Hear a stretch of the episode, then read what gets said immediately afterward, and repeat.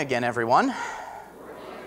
Now, last week I left you with a little bit of, I think we'll call it a cliffhanger as we closed chapter 14. You might remember the very last verse that we looked at from last week. Uh, chapter 14, verse 20 says, Samson's wife was given to his companion who had been his best man. Now, you can be someone who knows literally nothing about Samson. You can be someone who has never heard the strange story that has brought us to this point. But if I were to go out on the street and read anyone this one simple verse and ask them, where does this story go from here? I think almost everyone would agree that this is not going to be pretty. If you have ever watched just one episode of The Jerry Springer Show, if you have ever just one time become enthralled by a daytime TV soap opera, you have heard a very similar, probably intriguing and strange story of betrayal. We all know that these type of strange stories they typically do not end with a polite conversation over a glass of tea. The affected people they usually do not sit down and hash out their differences while receiving positive reinforcement from a neutral third party. Typically in these type of situations someone is going to pick up a chair and they are going to attempt to use it as a weapon and a big bald security guy is going to have to jump in the middle and intervene before someone is murdered on live TV. Because where our passions burn the brightest is often where we are most likely to resort to despicable and violent behavior. Right? That's why we call them crimes of passion. Today we're going to jump right into chapter 15 and we're going to see how chapter 15 begins, how this cliffhanger will begin for us how God's going to use this news that was delivered to Samson, right? God's chosen instrument, his chosen instrument to rile up the Philistines. Let's see how Samson's going to deal with this news. Uh, this is verses 1 and 2 of chapter 15. It says, After some days, at the time of wheat harvest, Samson went to visit his wife with a young goat. And he said, I will go into my wife in the chamber but her father would not allow him to go in. Her father said, I really thought you utterly hated her, so I gave her to your companion. Is not her younger sister more beautiful than she? Please take her instead. Now remember, this is the wife who did betray Samson. This is the same woman who, who just last week we, we heard Samson refer to her as his heifer. This is the wife who he abandoned and she has now been given to someone else. And I guess truthfully, we probably shouldn't even place the blame on the girl's father here. He had this daughter in his home who was abandoned by her husband. We also need to remember this is a husband who also just murdered 30 of their countrymen after the wedding reception. Right? We need to remember there's no Facebook relationship status. We can't go and check to see what Samson thought if he thought he was still married.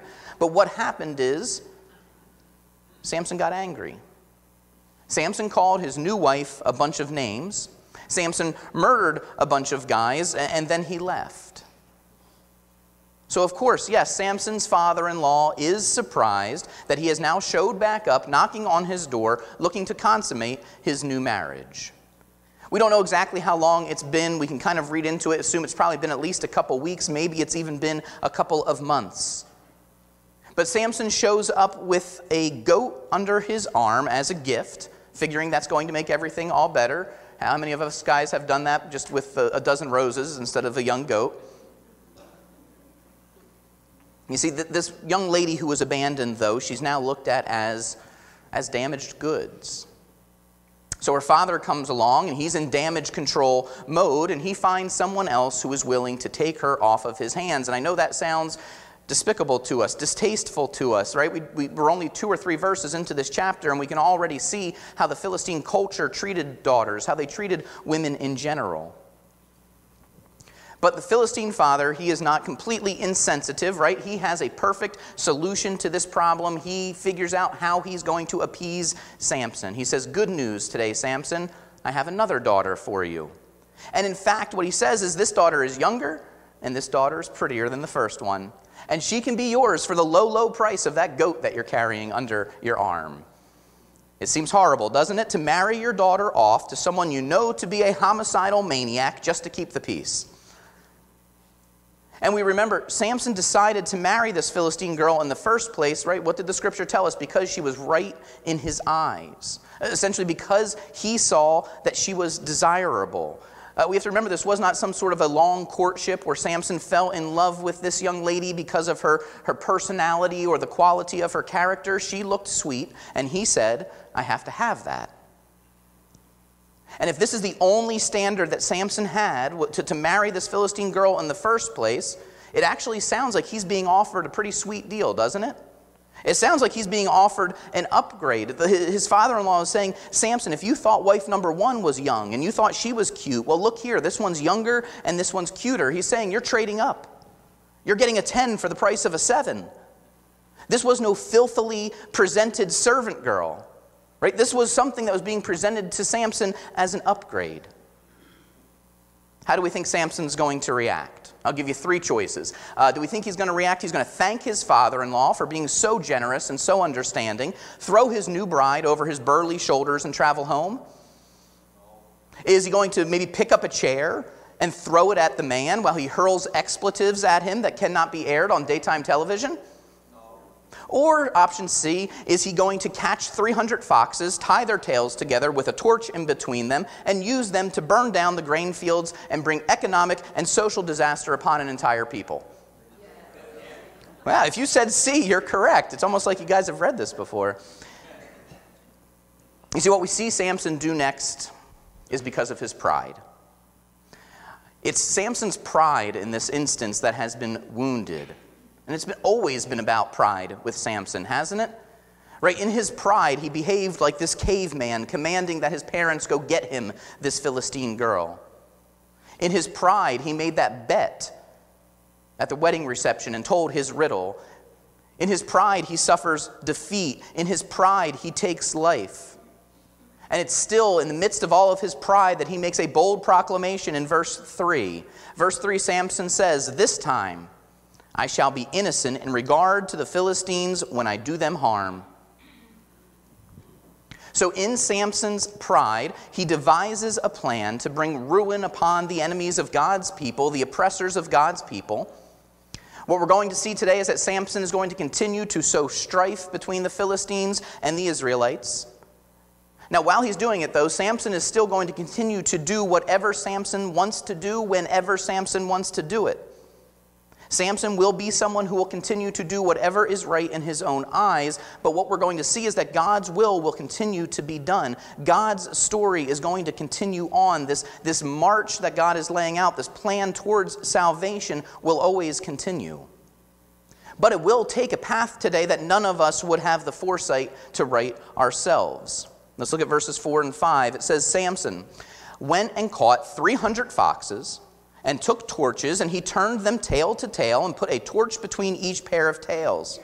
And when he had set fire to the torches, he let the foxes go into the standing grain of the Philistines, and set fire to the stacked grain and the standing grain, as well as the olive orchards. Uh, Philistine country was grain country. This was their largest cash crop. The grain was their biggest trade asset. So, what we just read is Samson hitting these people where it hurts. In fact, it's probably hitting them where it hurts them the most. You know, don't think of this as a mugger coming by and stealing your wallet. This, this is a hacker who logs into your account and empties out your savings. Based on the description that we're given, Samson unleashes his flaming foxes upon the field at the worst possible time for the Philistines. This all would have happened uh, probably sometime around May when the grain was standing at its peak. This means harvest had already begun. This means there would not have been time for them to resow new seeds. Their entire growing season is lost. It also, we should not be ignorant to the, the, the, strange fact that Samson just casually catches 300 foxes and manages to tie their tails together. Right? This in itself, this is a miracle. Uh, this is something that Samson could never have done under his own power.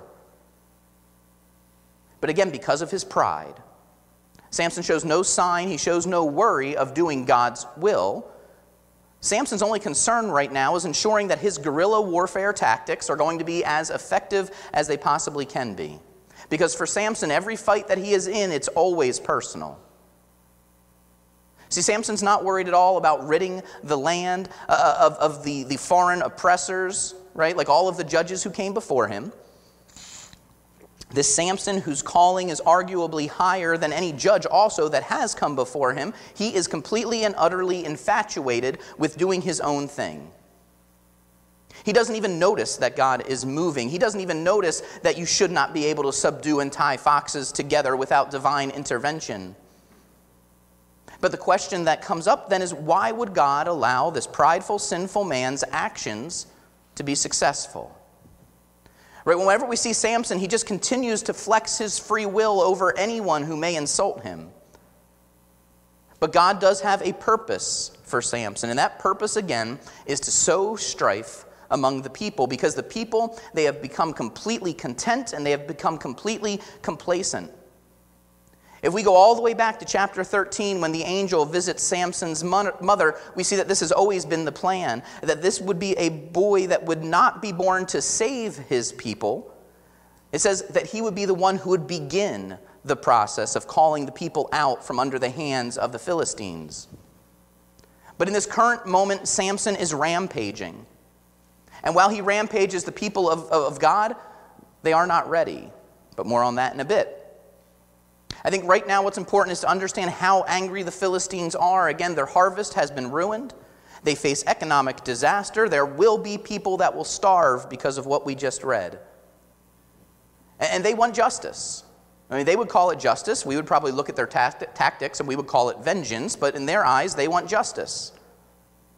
When they learn that it is Samson who has destroyed their fields, they go to his father in law and they hold him responsible for the despair that's been brought upon them, they decide that they are going to first go and take their wrath out upon this family.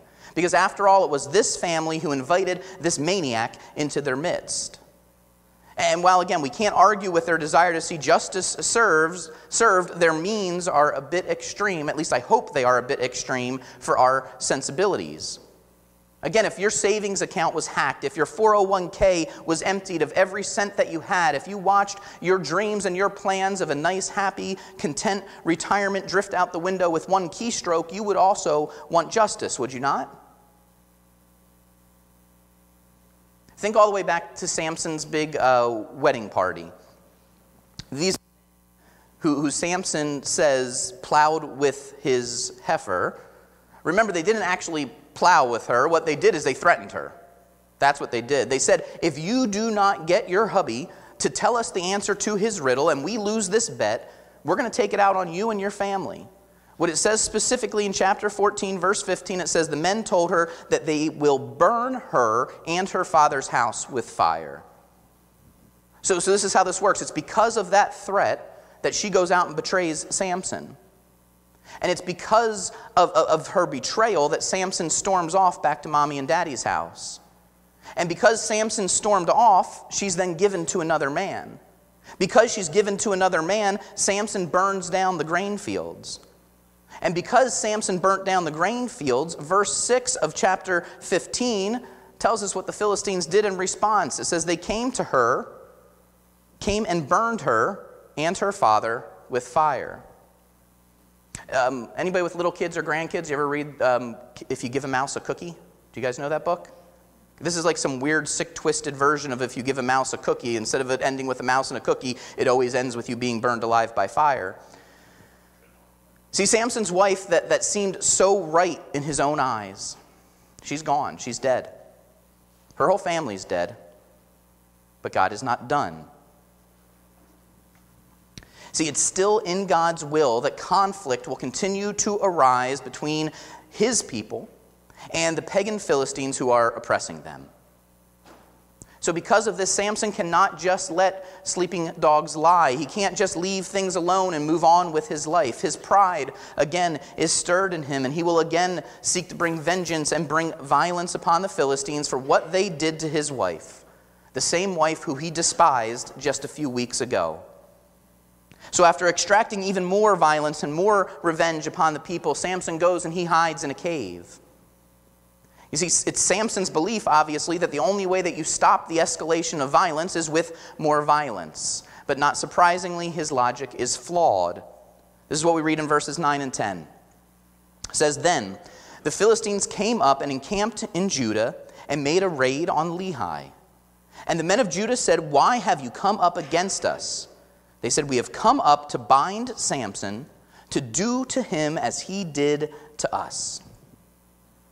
So now what we see is an army, because of Samson's actions, have marched upon the Israelites. They flex their might, they raid a village to get the Jews' attention, and then they set up camp. And the response from the Israelites, it is one of submission. They, they come before and they cower before the mighty Philistines and they say, Why, oh, why have you come up against us?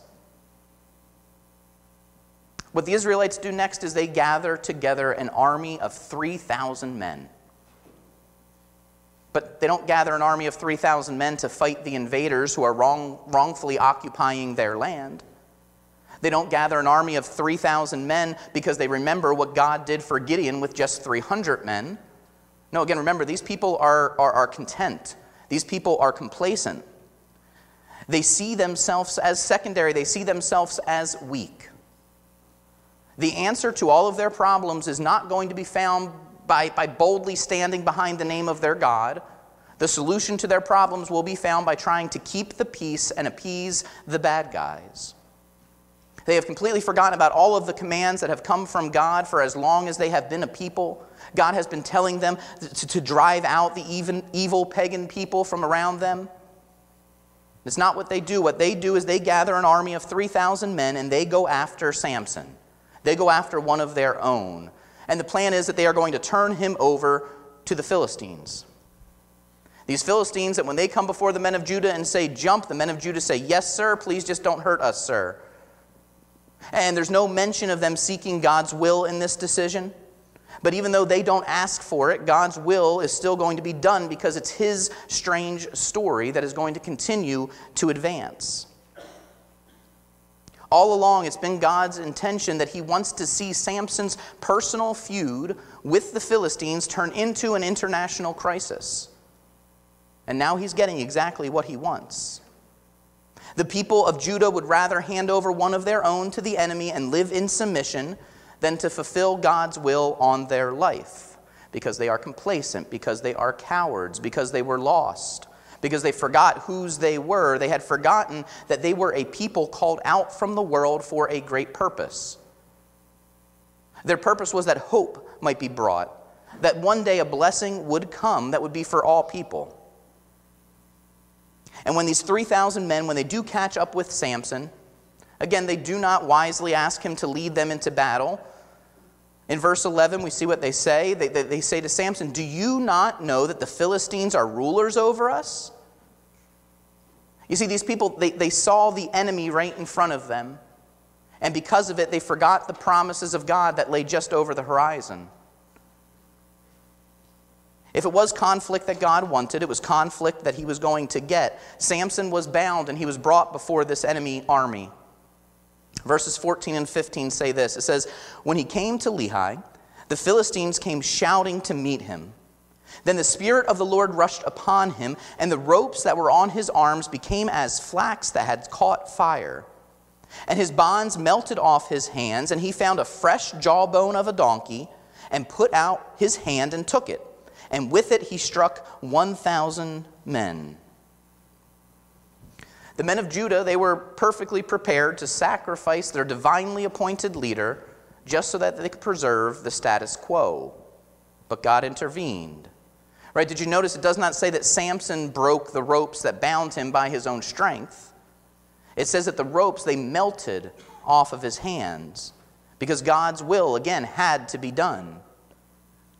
And of all the unusual weapons that we have seen used so far in the book of Judges, we've seen the ox goad, we've seen the tent peg. This chapter, we've seen flaming foxes. This is probably the strangest of them all. This is the only weapon that the great warrior had at his disposal was the fresh jawbone of a donkey. Meaning, again, in the midst of conquering the enemy, Samson is still breaking his vow. He is still defiling himself and touching a corpse. And remember, I, I think originally when I heard this story, I'm thinking of like a dried up old jawbone. No, this is fresh. This means there is still flesh hanging from this mangled piece of carcass. But Samson takes this piece of animal carcass and he kills 1,000 Philistines. And as this, this strange chapter comes to a close, verse 20, the very last verse of the chapter, it says, He, Samson, judged Israel in the days of the Philistines 20 years. Period. There's something missing here. It's not the first time that we have gotten to the end of a chapter in Judges and heard about how long someone served as a judge over Israel. Uh, even go back to, again, Gideon, broken old Gideon, right? It says, Gideon judged Israel for 40 years and the land had rest. Meaning the enemies of the people, they were subdued for that period of time. But, but it does not say that here in chapter 15. Chapter 15 ends, and all it says is Samson was there for 20 years. Again, period. Samson was present, but the people did not get redemption or rest. The people were never freed from their oppressors. There was not victory. What there was was two wasted decades. Now, I don't know how much of our story you will be comfortable with seeing in the life of this spoiled, prideful man, or how much you're going to be willing to look into the mirror and see the content, cowardly men of Judah possibly staring back at us today. But either way, I'm going to go ahead and say what I think needs to be said. You see, Christians, we justifiably abhor violence. I, would hope we all can agree with that. And I hope we all realize that the amount of violence that we have been exposed to living in a 24 hour a day, seven day a week news cycle is incomprehensible. Incomprehensible, I should say. I hope that you see this and that you find it disgusting and appalling. But I started to think of the violence in our world. I started to remember how it's been almost two years ago that just one of our local schools here experienced a school shooting right up the road in Oxford. I started thinking of all these incidents in, in recent years, the stories of war and genocides. We, we see how these things have taken their toll on the helpless. I was remembering stories of men driving trucks through Christmas parades, bombs made of pressure cookers, planes that have been hijacked, people that have been kidnapped, how human trafficking is a booming industry, how we've seen our inner cities decimated by gang warfare fueled by drugs, how we've seen uh, an increase in race based hate crimes from all sides upon all people. We have seen violence and death and destruction all over our nation and world, and sadly, what happens is we become numb or we become content or complacent. And too often, what happens is we begin to just simply try to keep as much peace as we possibly can have without ever addressing what God may have for us in this season. Just like the men of Judah that we just read about, instead of praying, God, what do we have to do in order to see this, this cloak of oppression lifted from our land? We start saying silly things. Like, who can we vote for to fix this problem? Who's the man or woman that we can put in charge of us who's going to cure evil? Right? We spend all of our time just simply looking to reform policies and say, well, let's just put better road barriers up at parades. Let's all just start putting GPS trackers on our kids. Let's make sure every school has a metal detector. Friends can no longer drop us off at the airport gate anymore and wave goodbye. Right? We need to make sure you can't buy this type of gun or this type of magazine, but all of these great laid out plans we make what we're doing is we're still putting our hope in someone or in something else. And no matter what great plans we make, we will always be left coming up short because what we're doing is we're searching for contentment and we're not pushing and pursuing victory.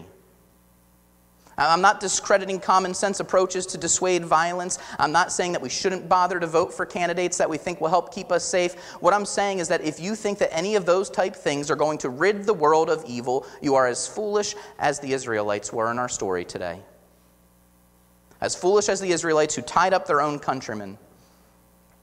The only one who was actually anointed by God who could have led them to victory, and then they hand him over to the enemy.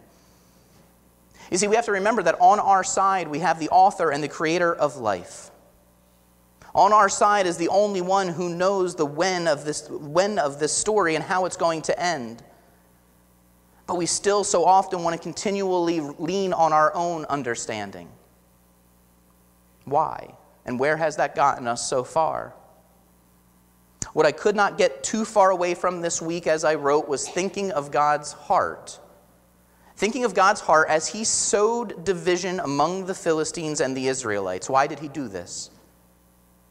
Did he not know that as that division was sowed, that there was going to be violence and pain and suffering? That if there was division, that those things were going to happen? Why not just let the people coexist together so that they could just get along the best that they could? Why would God allow Samson to stir this type of violence in and around his chosen people? Was it because God hated his chosen? He hated the Jews? No. Was it because the Jews maybe needed to be punished? Maybe there's a bit of that there.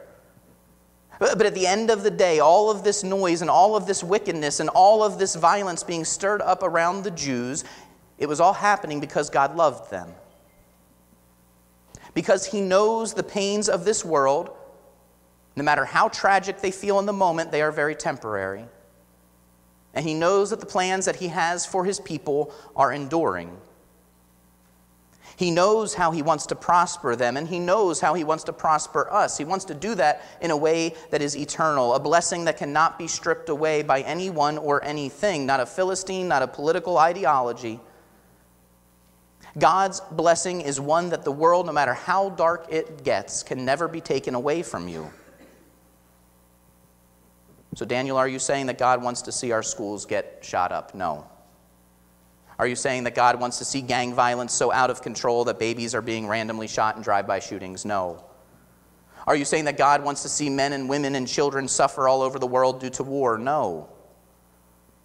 But what I am saying is that I can look at God's word and it can help me try to understand his character.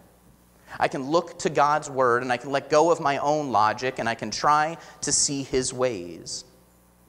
And what God's word does show me is that even in the midst of pain, especially in the pain that is the result from others' bad and poor decisions, God is still in control. That He is not afraid to use the bad and the evil around us to call His people to leave contentment behind, to strive for something that is much greater. He uses how broken this world is to keep our eyes focused on the prize, to always remind us of the why behind what it is that we are doing. And I think right now God wants our attention, church. And when I say our, I'm not just talking about those of us who have gathered in this building, but I'm talking about those of us who gather in buildings like this all across the nation. I wonder what does God think of our contentment to just try to, to keep the world as comfortable as we possibly can for as long as we possibly can. I, I wonder how he views our contentment as we try to fix all of the problems of the world ourselves through our elections and through our policies, but never really addressing why it is that evil even exists in the first place. We aren't even asking God, why are these things getting so dark around us? God, if your word says that you will make thing, all things work together for your good, how is this happening? How, how is that true in light of this, that, and the other thing? Is it because the evil in the world, yes, it's only going to get worse because the world has this rule, this principle that it lives by, even if the world doesn't acknowledge that it has it. And it's very similar to one of our rules that we have as a Christian. Uh, in Matthew 7, verse 12, the words of Jesus, it says, Whatever you wish that others would do to you, do also to them. For this is the law and the prophets. So that's our rule. The, the world's rule, it sounds very similar, but it is very, very different. The world's rule has been playing out since the time of Judges, and it still exists today, and that says whatever someone does to you, you should also do to them. It's a very different rule. But it's because of this rule, that's why what we see is that evil begats more evil. And wickedness begats more wickedness, and violence begats more violence, because in too many of these situations, there is no one with a Christian worldview who is willing to step up and say, regardless of what you have done to offend me or against me, the cycle stops here. There's no one with a Christian worldview who is willing to say, I'm going to turn the other cheek. There, there's no one to say that I'm going to allow myself to be made less, or I'm willing to even put myself at risk so that the cycle of violence will stop here. Too often, there is not a Christian to be found that is more interested in sharing the gospel than they are at the potential for taking a victory lap. You see, contentment and complacency is the enemy of the Great Commission.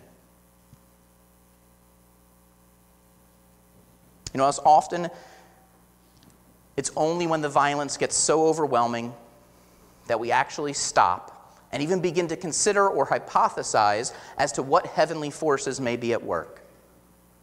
You know, recently, what's been on uh, everyone's mind is the war in, in Israel. I think almost all of us have, have stopped, at least for a moment, and thought, oh, this could be the one.